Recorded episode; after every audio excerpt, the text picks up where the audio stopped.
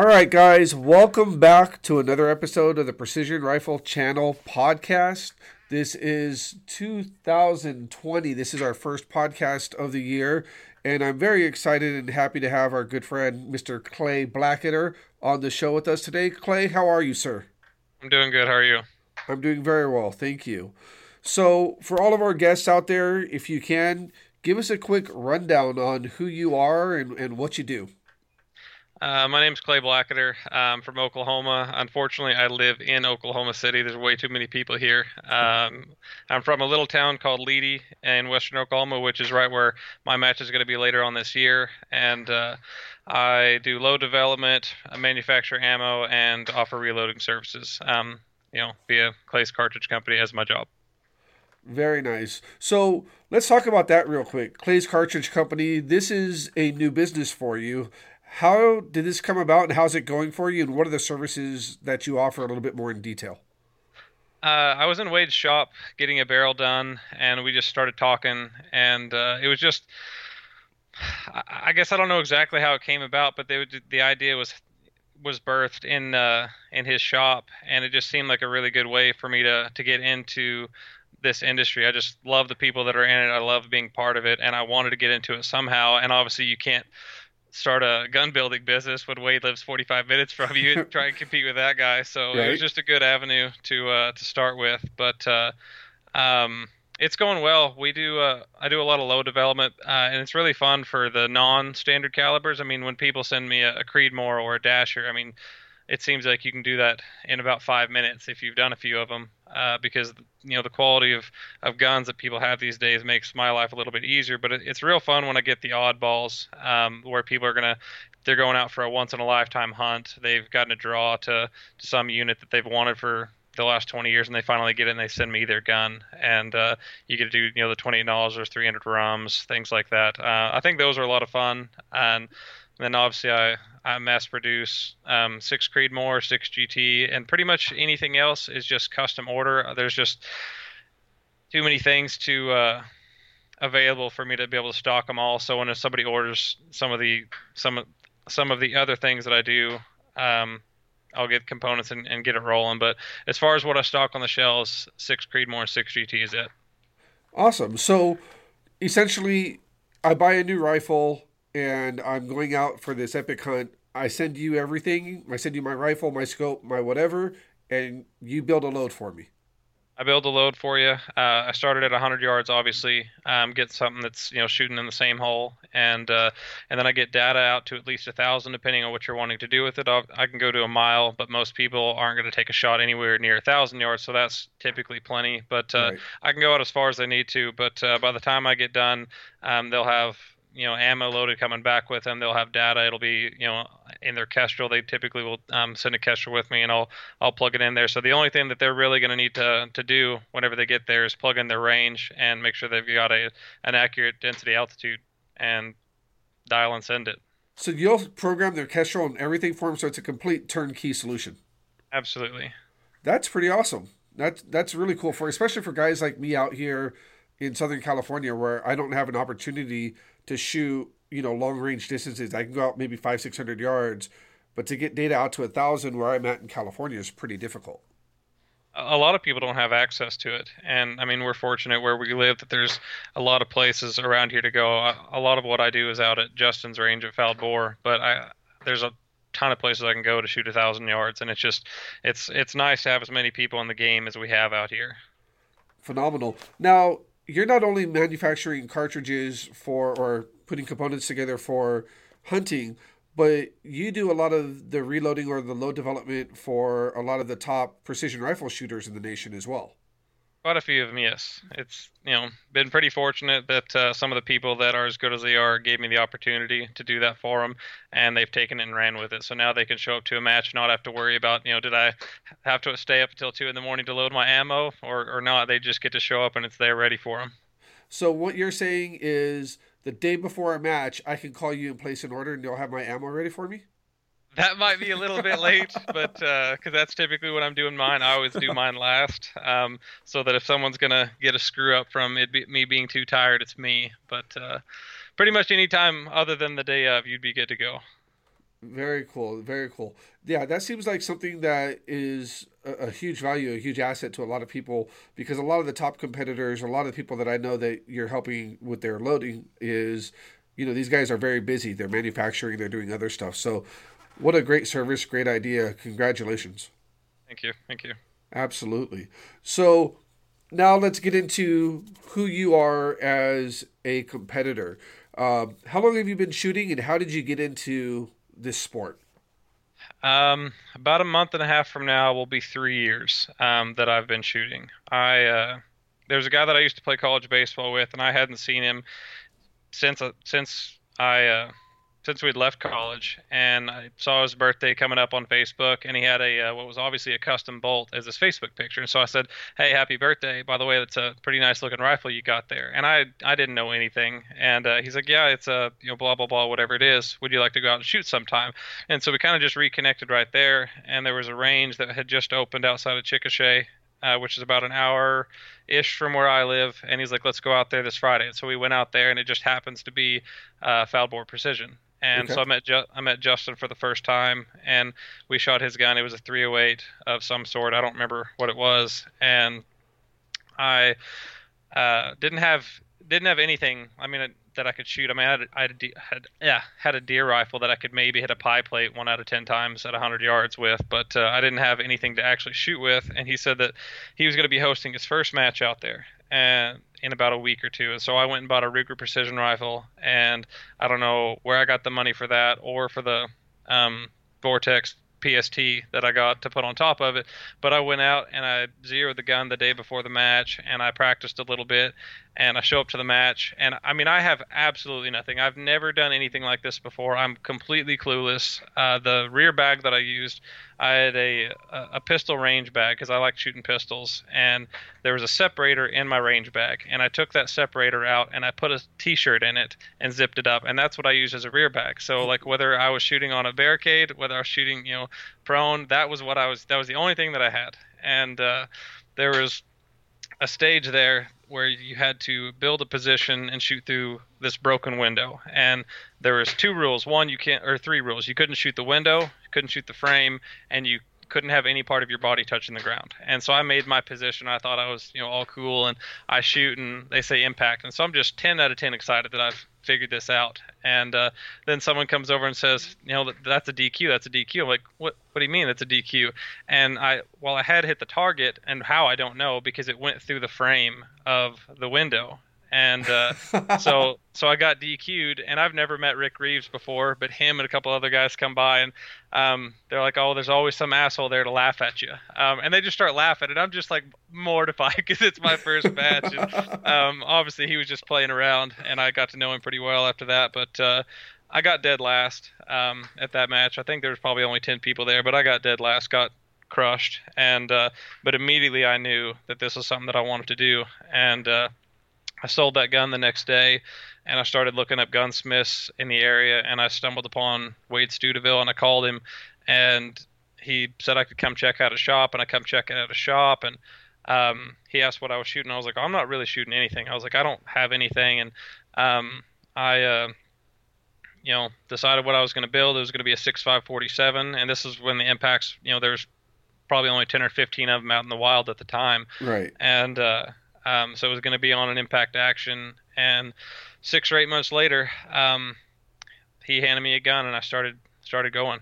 Um, it just and I so I didn't do really anything shooting related in between that first match and when the gun got built. I all rode some matches just to kind of see what it was about. But uh, as soon as I got it, I just started hitting it hard. That is the most awesome story I've ever heard. That is really badass. Thank you. That's a. It's been an adventure for sure. I just I, I've been very fortunate that the people that I've been around just are as good as they get, and I'm not saying that just because I'm around them. You can pretty much ask anybody. Um, I mean, Tate is as good as it gets. You know, Amy and John Kyle live an hour and a half from me. They're you know awesome people, and Wade, of course. I mean, some of the stuff that he's done for me when you know I was just getting started. He knew I didn't have enough money to build a gun, letting me go piece by piece. I mean, just most people wouldn't have done, you know, the things that, that they've done. I just, you know, very appreciative to have people like that around.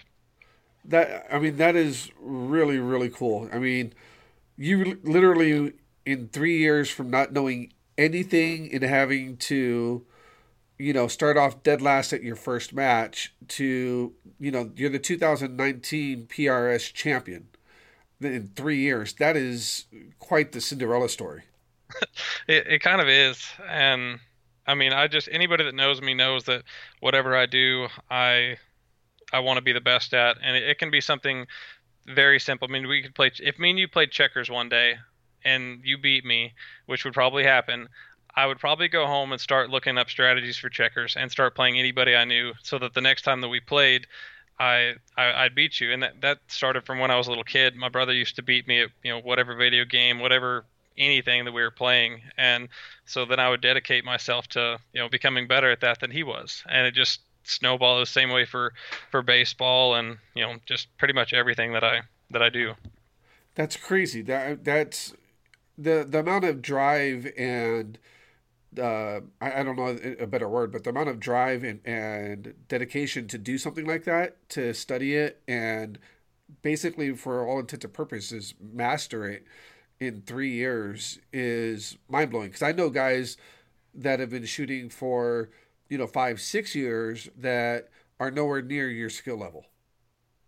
I, th- I think part of that comes from uh, again, I'm very fortunate to to live where I live and have the people around me. But when you go to a club match and you've got to face off against Austin Orgain, Rick Reeves, Tate Streeter, Wade Stuteville, Justin Vineyard, I mean, you can just go on and on and on. Um, Justin Watts. I mean, if you don't show up and kill it, you're going to get beat like a drum. So it's not our club matches aren't you know club matches they're harder than a lot of national matches are. And so it was just kind of sink or swim from the beginning. So for me to and i didn't know at whenever i started you know what kind of shooters that we had around. I've, I've obviously since learned that but all i saw was people that were beating me. So then i started working to try and beat them. And the first one that i was trying to catch that I saw all the time was Rick Reeves, and then you know I finally beat him, and I'm, who who knows how long it was after that that I beat him a second time but uh, um, Austin would show up and you know he'd beat me like a drum, and Tate would show up and he'd beat me like a drum, and just the list goes on. And so to me, it was just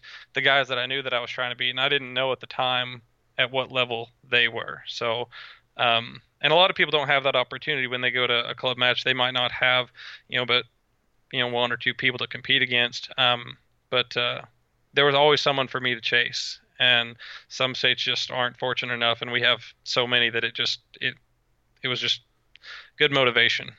Yeah, I would say. So, what did you do to jumpstart everything, so to speak? I mean, you don't go from not knowing anything and placing dead last with an RPR to uh, being, you know, a, a, a great shooter that's beating beating Rick Reeves and the Oklahoma boys overnight. What did you do to get to that level? I shot basically every club match possible. Um, so my first year, um, I went to the Bushnell Brawl, and I, I, had no idea what I was getting into going down there. Um, but uh, I think I, I mean, I'm sure it was sheer, you know sheer luck, but I think I got 20th ish down there, and that was my first PRS match. And uh, that's huge. Um, I, I didn't know that it was huge. To me, I was like, I got beat by 19 other people. Like that's the way that I looked at it. Um, and uh, so I, you know, started shooting and practicing, doing some more things, and uh, I just started a different business, and we weren't paying ourselves anything. And I think I had, to my name, no exaggeration, I think I had like 45 or 50 bullets left, and this is when I was shooting a 6.5 and a, uh, a league came out called the North American Long Range Shooting Association, and I saw that Erik Cortina had just won like six thousand dollars in one of these matches. I'm like, I got to see what this is about. And so I called the guys that are running it, and they say what the format is, and you shoot it um, these electronic targets at 500 yards and then 750 and then 1000 and it's the same size target at every distance. And the center ring is three inches and you get 10 points for that. And then whatever the other size is you get eight points six points and five. And uh, in my head i was like you know my gun shoots pretty good. I feel like i could probably do that. And so um, i registered for the match and um, my wife christy and i we drive down there and pretty customary for us. We sleep in a tent and we eat bologna sandwiches because we're trying to do things as cheap as possible. And right. uh, um, the the next morning, the first round, um, I think I get like 88 or 90 points, and I'm like, gosh, like I'm gonna get crushed because to me that that three inch ring seemed like it, if everyone's gun is shooting half a minute, no one's gonna going to miss that three inch ring. And I think I was sitting in like fifth or sixth after the first round, and they cut the field in half. And then the next round is at 750, and I was sitting somewhere in the very same area after the second round, and they take the final 12 to the last round. And uh, I had a pretty good last round. I ended up losing the match by one uh, one point. It was like 215 to 214 or something. Um, it, I mean, it was very close, but I got second place and I made you know thirty seven hundred dollars. Like I was I was done shooting after this for who knows how long because I just didn't have the money to buy to buy bullets. And then that payout from that match is what really jump started me because I immediately got to go buy bullets for the rest of the year, powder, whatever, and that's when I really started hitting it hard. Um, and I shot a few of those matches, and those really you know were the were the reason that I was able to keep going to matches and and keep shooting. I mean, they just they were a lifesaver for me. From the past 15 minutes that we've been on the phone, listening to your story of how you got involved in precision rifle to knowing where you are today reads like a Hollywood movie script. it, it's like you you find something that you love, you struggle to get into it, you want to be the best, then you put everything on the line and you win some money and that jumpstarts your whole your whole career in this sport. It really didn't. You know some people probably won't believe how that story happened but i mean i just I, me and my wife had kind of accepted that that was my last match going down there to Texas, at least until you know the business got rolling, and it just kind of snowballed from there. I, I still didn't know very many people in the game, and it that's when I really started to meet people and realize how how great everyone is around me. But I mean, if it was not for those those matches, I call them big money matches, I just wouldn't have been able to continue. I mean, everybody knows that this game is is expensive, right. um, very expensive to play, and I mean, you, would vomit if you knew you know what we were bringing in as a household at that time. I mean, my wife or yeah, my wife was not um, able to work. She was from Canada. She didn't have her. She had a permanent residence res, residency, but she uh, she didn't have her work authorization yet. So, and me not paying myself a salary, I mean, like, there just there was not money. I I had no business getting that gun built in the first place. Really, um, I sold basically every gun that I had, um, just to uh just to get that one built. I mean, just I, I should never have even started. Really, it, like looking at it from a financial standpoint, I never should have gotten started. But once I did, I just couldn't stop. Wow, that that's again, that's such a crazy, awesome story. So, did all of this take place the first year you started shooting, or was this like the first and second year? That was all the first year. Um, the and the so that was 2017 okay. um, was was that year, and I uh, my goal was just to make it to the finale that year, and and I did, and then the second year is when I started really trying to chase stuff. Um, so 2018, I I went after it a lot harder, um, and then you know this year I just kept on going. 2018, I practiced a lot. Um, I'd go out pretty pretty often um, and practice, but uh, um, and then shoot a lot of club matches. I've shot a lot of club matches, whether it was um, just at Justin's range or whether they're um, the Oklahoma matches, the OPPS matches. I, I, shot a lot of matches, and I think that was probably one of the biggest factors because um, you can practice all you want. Like you could get a guy like Matt Brousseau, who's obviously as good as it gets, and put his abilities into a new shooter with all his knowledge and everything, and that person is still not going to win. There's just something about the mind game of the match and the experience of shooting in a certain number of matches before things click, in my opinion. Um, and we, I've talked about with several top tier shooters, and they agree that there's just something about shooting X amount of matches before it starts to click. Um, and that was probably one of the biggest differences this year is I didn't practice as much, but I shot more big matches, and so it was just the experience of being in the situations that that I think helped a lot. Man, that that's awesome. So, when did you start shooting PRS NRL style matches? Was that in 2017 or 18? Uh, 17. So, okay.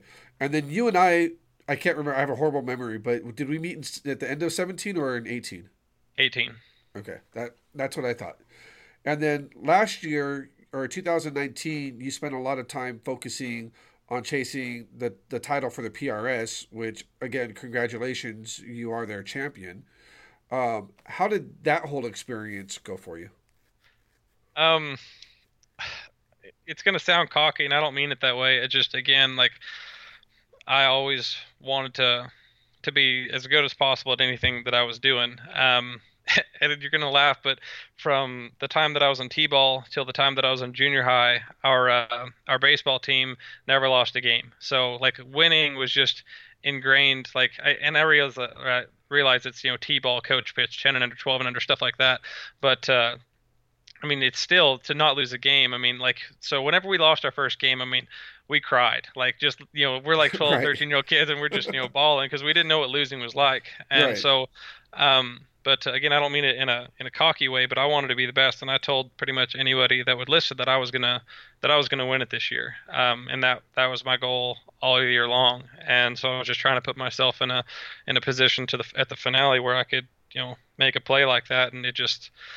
I mean, there's a lot of things that have to go right. Um, there's so many good shooters out there, and at any given match, there's always legitimately probably between wherever you are, 20 to 50 people that are good enough to win that match. It's just whether they make a mistake or not, whether they get a little bit unlucky or not, and it doesn't matter how good you are. You have to have some luck on your side.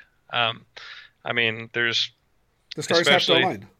Yeah, they they have to, and especially at a place like K and M where there's a lot of little wind switches. I mean, somebody could take the exact same shot as the person in front or behind them and hit half as many. Right. Um, it just depending on how how the wind breaks for you um, at that time. So I mean, obviously there's some some luck involved there, but um, you know sometimes things just go your way.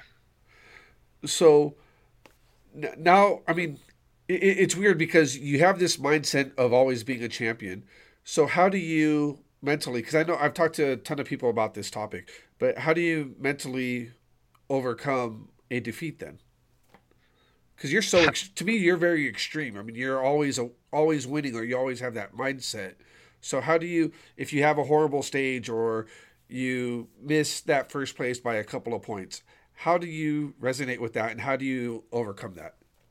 Uh, it burns. I mean, it, it bothers me whenever uh, whenever I don't win, and obviously nobody wins all the time or even half the time um, at this game. But uh, what I try to do is just think about what I could have done better, whether it was that stage or just that match in general. I think about, I mean, everyone's going to miss shots. Even if you do everything right, you're going to miss some shots. But I try and think about what I could have done better. Like if I had seen this in the moment, if I had thought, you know, this was a better way to do it. Um, you know, and people um, that I talk to have this conversation a lot. And like, do you remember such and such stage at this match? I'm like, yeah, I got a nine on that one, and you got a ten. Um, and pretty much anybody that I shoot with, like, I can tell you like what score they got where because I, I'm watching, you know, and I probably too much. I try to watch what everyone's doing because I, you can learn from anybody. And right. so if this person, even if I've never seen them before, maybe this is their home range, maybe they're just good at this style of stage. I'll watch them and see if there's something that I can learn. So I'll go back and think about, you know, the stages that I did poorly, the shots that I broke poorly, whatever it is, and see if there's something that I saw there that I could have done better and just try and apply it for the next time around. Okay, so then if let's say you and I are on a course of fire and we're watching Austin who's shooting before us I have a mental game plan on how I'm going to approach that stage. You have a mental game plan on how you're going to approach that stage. Austin goes up there and he cleans it, but he shot it different than how you thought you would shoot it. Do you change your strategy or do you go with the same strategy that you had planned and act like you never saw him? Uh, it depends a little bit um, on what it is. I'd say nine times out of ten, I'm still going to go with my plan, uh, even if his is better. Um, because if it's something I'm more comfortable with, I'm still going to go with mine. So if I'm if I'm comfortable um, with what I'm doing, I, I want to go with my plan. But there are some things that you watch someone do, like, oh, that is obviously the right way to do it. Like, yeah, I never thought about it like that. And the NRL finale was an example of that. There was a railroad tie stage, and you had to shoot out of this bottom section first, and then go to a couple, you know, middle and higher sections, and then right. back to the bottom section. And almost everybody put a bag in that bottom section and shot like that. And I watched some people shoot that bottom section with just a bipod with a couple of notches. I'm like, that's that was infinitely better than what I tried to do. Um, so if something like that, if I see someone do something like that, that's obviously better, then I'm going to do it. But Austin had Austin and Tate both have a very unique talent of being able to use a bipod on absolutely anything, and I got burned a couple of times trying to copy what they did. So um, if it's Tate or Austin, a lot of times I'll just do what I'm doing because they can just do things that no one else can, especially with a bipod. Um, but uh, if I see something that's just blatantly obvious, then I'm gonna I'm gonna switch. But otherwise, I try to stick with what I'm comfortable with. Nice. Now you talked about you know being able to learn from a lot of great shooters: Austin, Tate, Rick, Justin, all these guys. Uh, you travel quite a bit with the same group of guys.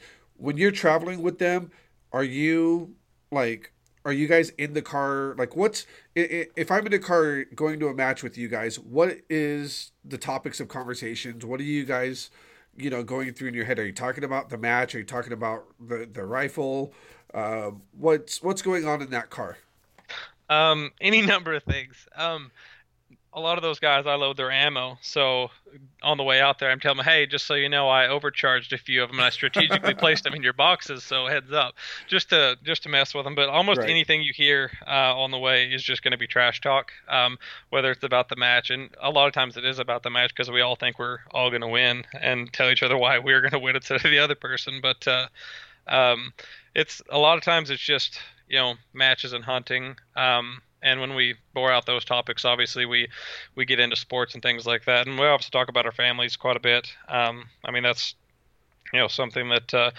that is a lot harder for some guys to do um, right. because they've got kids and and I don't. And Tate's always calling uh, and FaceTiming his kids whenever we're on the road, and same thing with Justin. And um, I mean, everyone's always always calling home, but it, it's different for those guys having kids. But uh, um, I'd say those are the the main topics. You know, just the match, hunting, and then you know what's going on back home.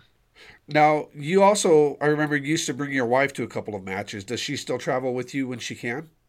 When she can, she got a different job. Um, and uh, it's more nine to five ish now. And a lot of the okay. time we have to leave on Thursday or early Friday. And especially this year, her vacation from the beginning of the year was already laid out because she had uh, um, a stag and doe that she had to organize, um, which is kind of a a mix between like a it's like a fundraising party, bachelor bachelorette thing at the same time, but all the families are invited um, before the wet just to pay for the wedding. Um, it's a thing that they do in Canada, and gotcha. uh, she was doing that for her sister, and then uh, she was going to be in Canada for at least a week, maybe two for the wedding, and then you know always a week or so uh, for Christmas. So her vacation time was taken the moment the first of the year hit of 2019. So um, she didn't really get to go to to anything, um, but uh, hopefully that'll change. You know, because she's she's trying to organize her vacation a little bit different this year. It was just all allocated before we ever got rolling in 2019. Gotcha.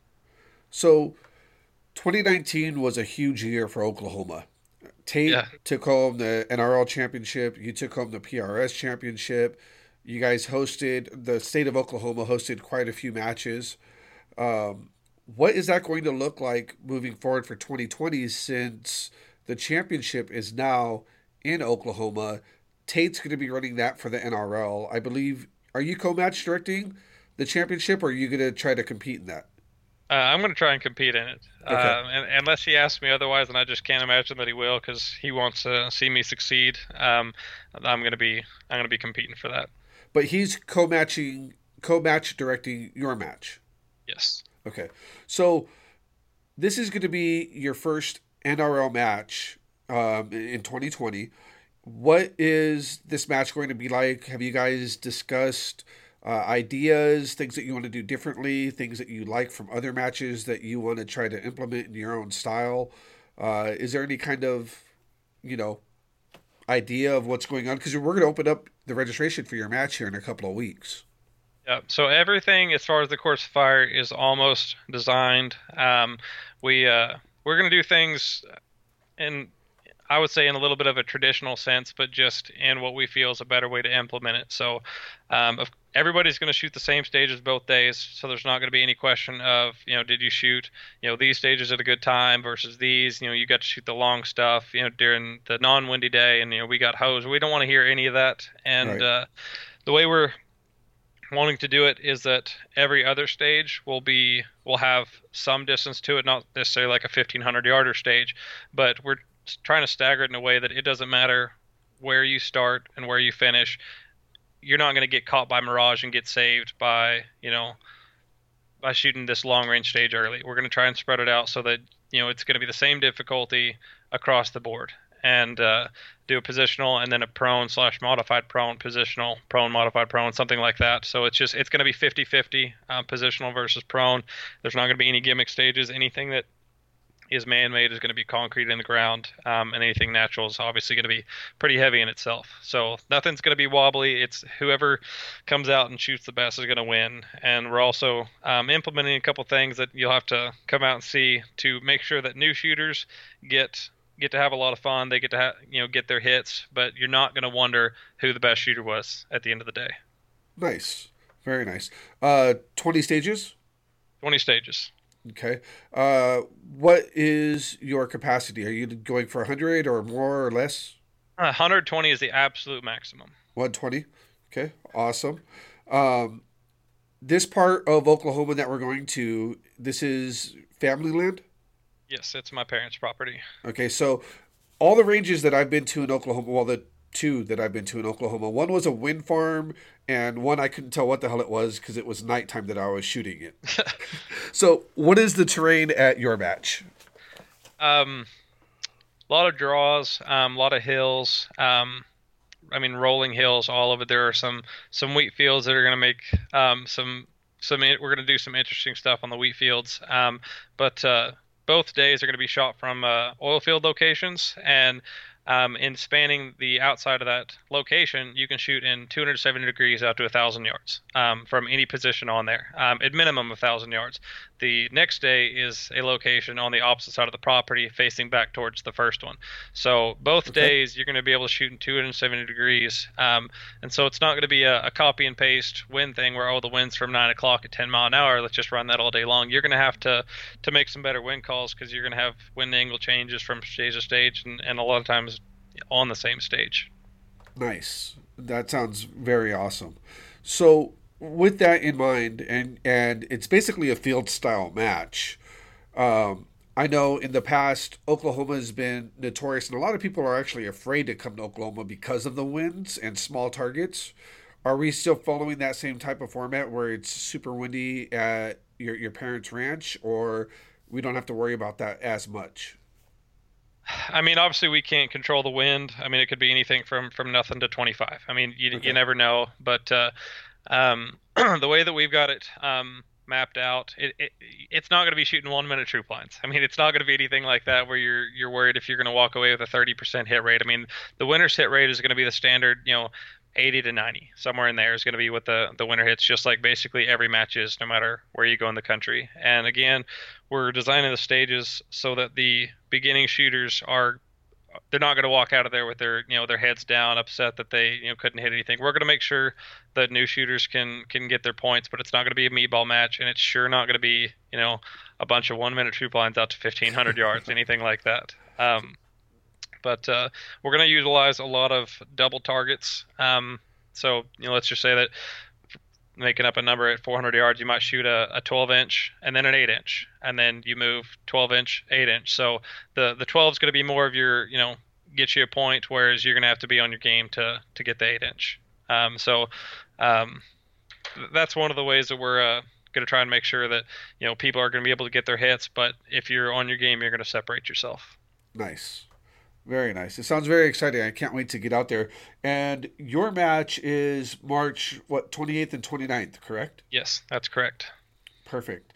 Now, we've talked a little bit about everything here, but what we haven't talked about is gear. What gear? Well, we kind of did, but what gear more specifically are you running and why have you chosen those components? Um, like entire gear or just... yeah, entire gear. Let's start from your your, your rifle build. Um, obviously you're shooting an impact. What yep. caliber are you shooting? Um, you believe you're still shooting for a foundation? Yep.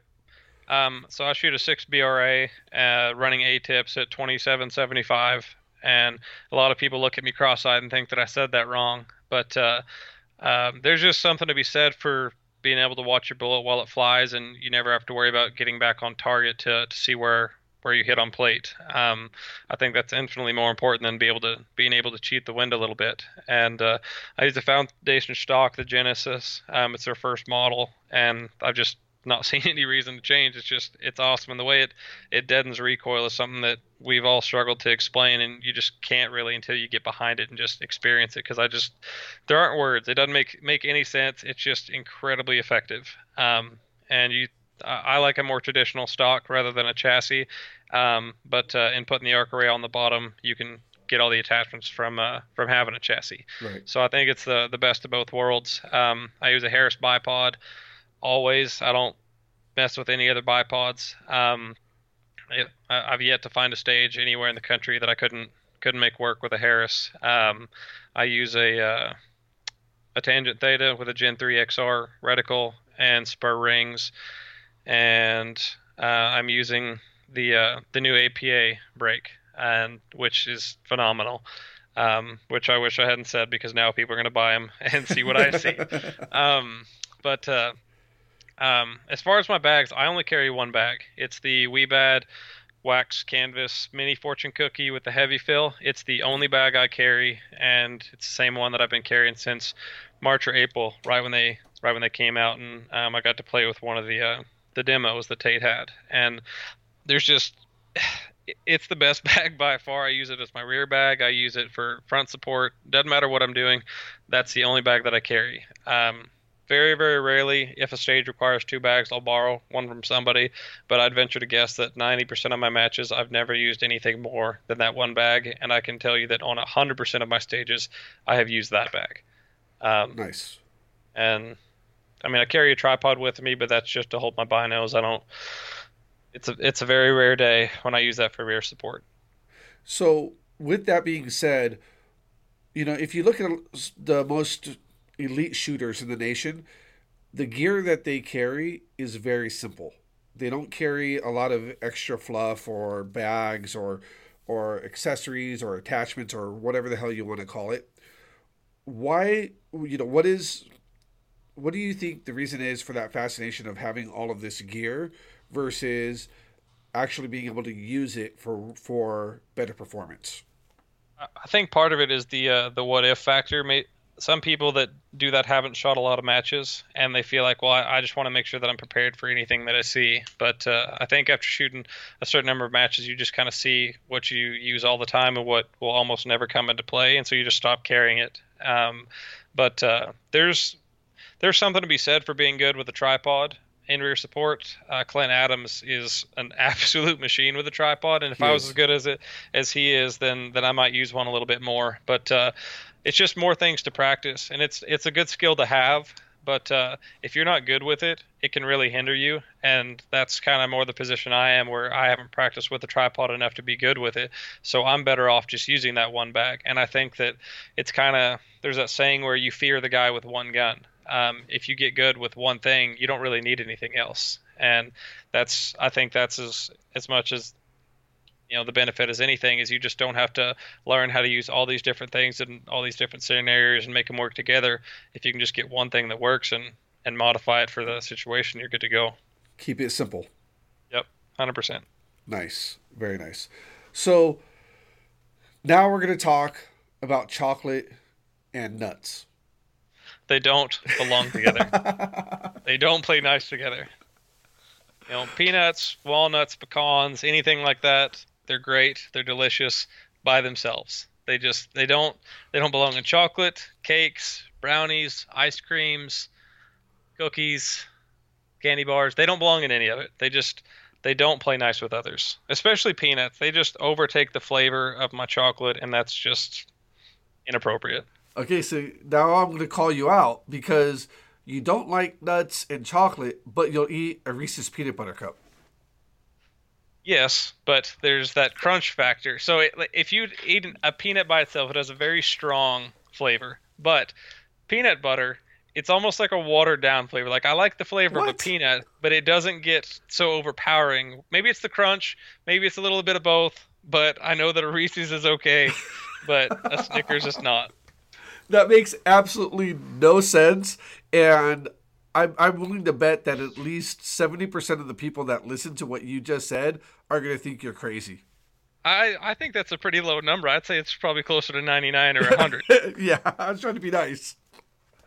But I just there's something about a candy bar I just can't can't do without them. Um, I thought at one point, you know, I'll just stop eating these, but then I was like, why? They just they're just too good. I I don't go to matches without at least two of them each day. I just part of that is probably just comfort at this point because half the time I won't eat the second one, but I know it's there just in case I need it. Just in case. So it's funny that you say that because when I first, well, maybe not when I first met you, but when you and I first had this conversation about you always having to have chocolate in your bag or you can't shoot, that's when I started asking the questions on my podcast about the three things that you must have as a competitor. So that whole segment was inspired by the conversation you and I had at a match, just so you know.